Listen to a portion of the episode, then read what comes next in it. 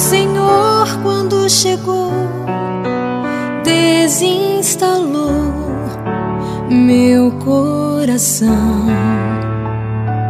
Ao chegar, desafiou-me a exigir uma resposta de sim ou não. É fácil dizer sim, é fácil dizer não, mas dói depois do sim e dói depois do não. Hoje, a Igreja celebra a solenidade de Todos os Santos. Celebrar esta solenidade é uma belíssima liturgia que nos diz respeito a todos e a cada um. Diz respeito a todos os batizados que foram santificados e regenerados em Cristo Jesus. Diz respeito a cada um, escolhido pelo Senhor para ser santo e irrepreensível na Sua presença no amor.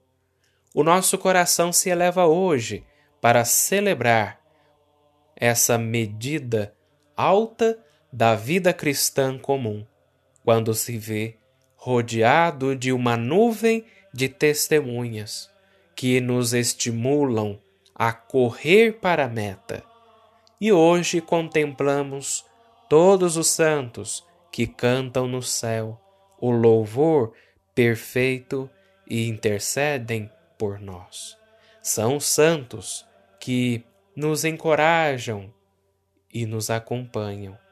São santos de antigamente e de longe, mas também os santos de hoje, da nossa era, daqueles que vivem perto de nós e são um reflexo da presença de Deus.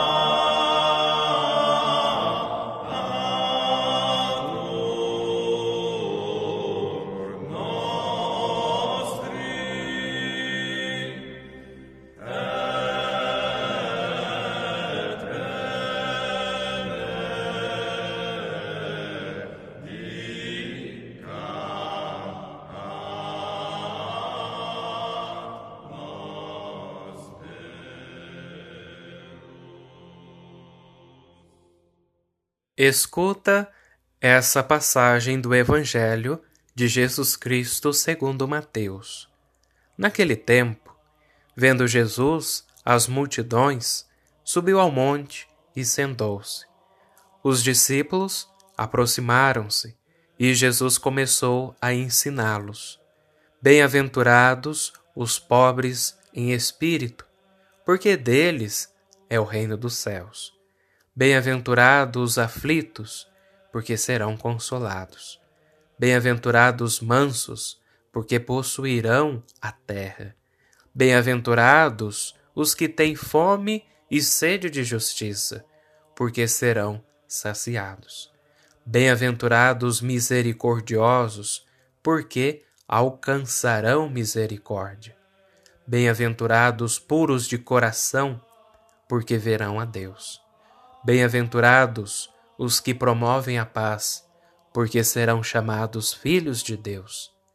Bem-aventurados os que são perseguidos por causa da justiça, porque deles é o reino dos céus. Bem-aventurados sois vós, quando vos injuriarem e perseguirem, e mentindo, disserem todo tipo de mal contra vós por causa de mim. Alegrai-vos e exultai, porque será grande a vossa recompensa nos céus.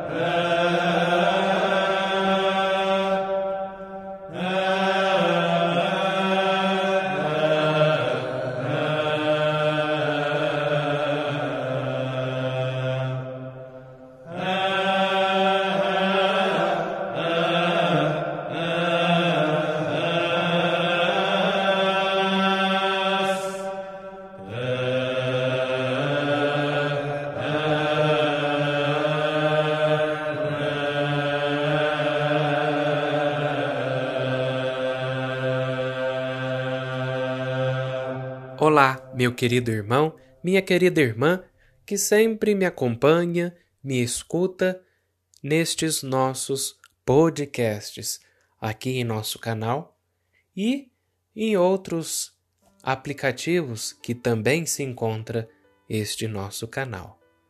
Todos os anos, todos os santos. Para a igreja, a santidade não passa de moda. É mesmo a vocação fundamental e universal do cristão, que é chamado a fazer frutificar o seu batismo no caminho de santidade, para não se resignar a uma vida medíocre, superficial e indecisa, dizia o memorável São João Paulo II. Perguntar a um catecúmeno Queres receber o batismo? Significa ao mesmo tempo pedir-lhe: Queres fazer-te santo? Porque estamos a viver, a viver a nossa vida cristã, a nossa vida pastoral em nossa comunidade paroquial.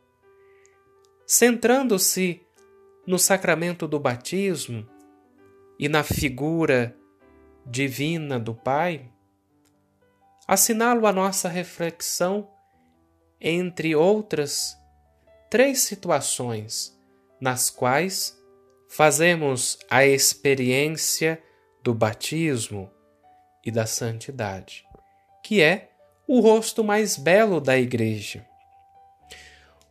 O primeiro apontamento aqui eu faço: vivo o meu batismo quando rezo, e de modo especial quando rezo a oração do Pai Nosso. Diz o Papa: Não acredito numa santidade sem oração, embora não se trate necessariamente de longos períodos ou de sentimentos intensos. É a oração que permite a respiração do coração daquela criatura humana a quem o pai chama filho e a quem o filho responde Abá, Pai. Cada vez que nós, ou que eu, que você reza o Pai Nosso, nós tomamos consciência e fazemos a experiência de ser um filho amado do Pai. A minha, a nossa, a filiação divina é a maior graça do batismo. Vede que admirável amor o Pai nos consagrou em nos chamarmos filhos de Deus. Portanto, se queremos medir atenção para a santidade, medimos o tempo que dedicamos à oração, sem nos esquecermos que rezar a Deus Pai nos fará viver como um irmão. O segundo apontamento a que faço, vivo o meu batismo nas escolhas concretas da minha vida. Cada vez que realizo uma opção segundo Jesus de Nazaré, quer nas grandes escolhas da vida, quer nas pequenas decisões do dia a dia, façamos na forçativa do nosso batismo, do meu, do seu batismo. O Papa dá alguns exemplos muito simples. Uma senhora vai ao mercado fazer as compras. Encontra uma vizinha, começa a falar e surgem as críticas. Mas esta mulher diz para consigo: Não, não falarei mal de ninguém. Isto é um passo rumo à santidade. Depois, em casa, o seu filho reclama a atenção dela para falar das suas fantasias e ela, embora cansada, senta-se ao seu lado e escuta com paciência e carinho. Trata-se de outra oferta que santifica. Ou então, atravessa um momento de angústia, mas lembra-se do amor da Virgem Maria. Pega no terço e reza com fé. Este é outro caminho de santidade Noutra ocasião, segue pela estrada fora, encontra um pobre e detém-se a conversar carinhosamente com ele. É mais um passo. Por conseguinte, em toda a escolha moral, nos mais pequenos gestos ou detalhes diários, nós devemos atualizar a graça do meu e do nosso batismo vivendo de forma extraordinária até o mais comum da vida. Portanto, se queremos medir atenção para a santidade, medimos também a nossa fidelidade a Deus, quer na coragem das grandes escolhas, quer na busca da perfeição a partir das coisas mais pequeninas do dia a dia. E o terceiro apontamento. Vivo o meu batismo quando encontro, tal como na vida de todos os santos, o estimulo e a força para sepultar o meu passado de pecado e continuar a correr para a meta. Roger Sutz disse um dia: Todo o teu passado, mesmo ainda no, precio... no preciso instante que acaba de passar já está sepultado, submergido com Cristo nas águas do teu batismo. Não voltes a olhar para trás. Nisto consiste uma parte da liberdade do cristão, que é a liberdade de correr para a frente. Renuncia a olhar para trás. Se a tua imaginação te apresenta a imagem destruidora do passado, fica a saber que Deus já não tem em conta, e isto, antes de tudo, pela força do teu batismo. Não há santo sem passado, nem pecado sem futuro. Portanto, se queremos medir atenção para a santidade, medimos a profundidade do mergulho onde submergimos o nosso passado de pecado e a perseverança com que corremos para a meta. Queridos irmãos e irmãs que me escuta, deixa que a graça do teu batismo frutifique num caminho de santidade. Na verdade, não podemos imaginar a nossa missão na terra sem a conceber com um carinho de santidade porque esta é, na verdade, a vontade de Deus para nós, para mim, para todos nós. É a nossa santificação, Que Deus vos abençoe pela intercessão do venerável Carlo Acoltes e de todos os santos. Até a próxima liturgia e uma excelente semana.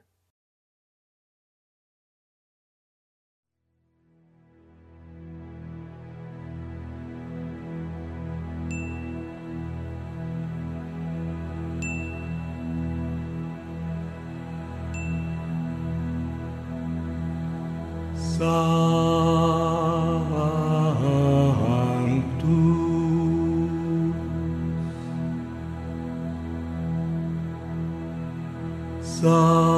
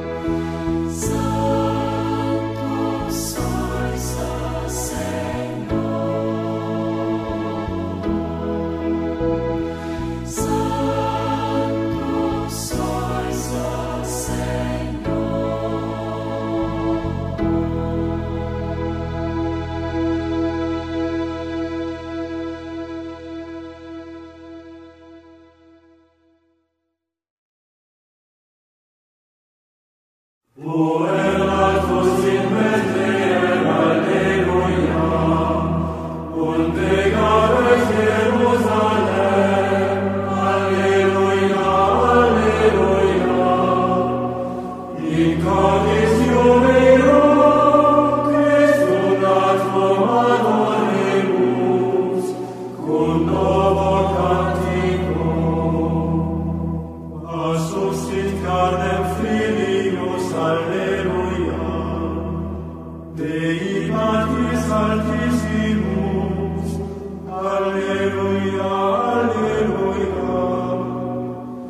in caris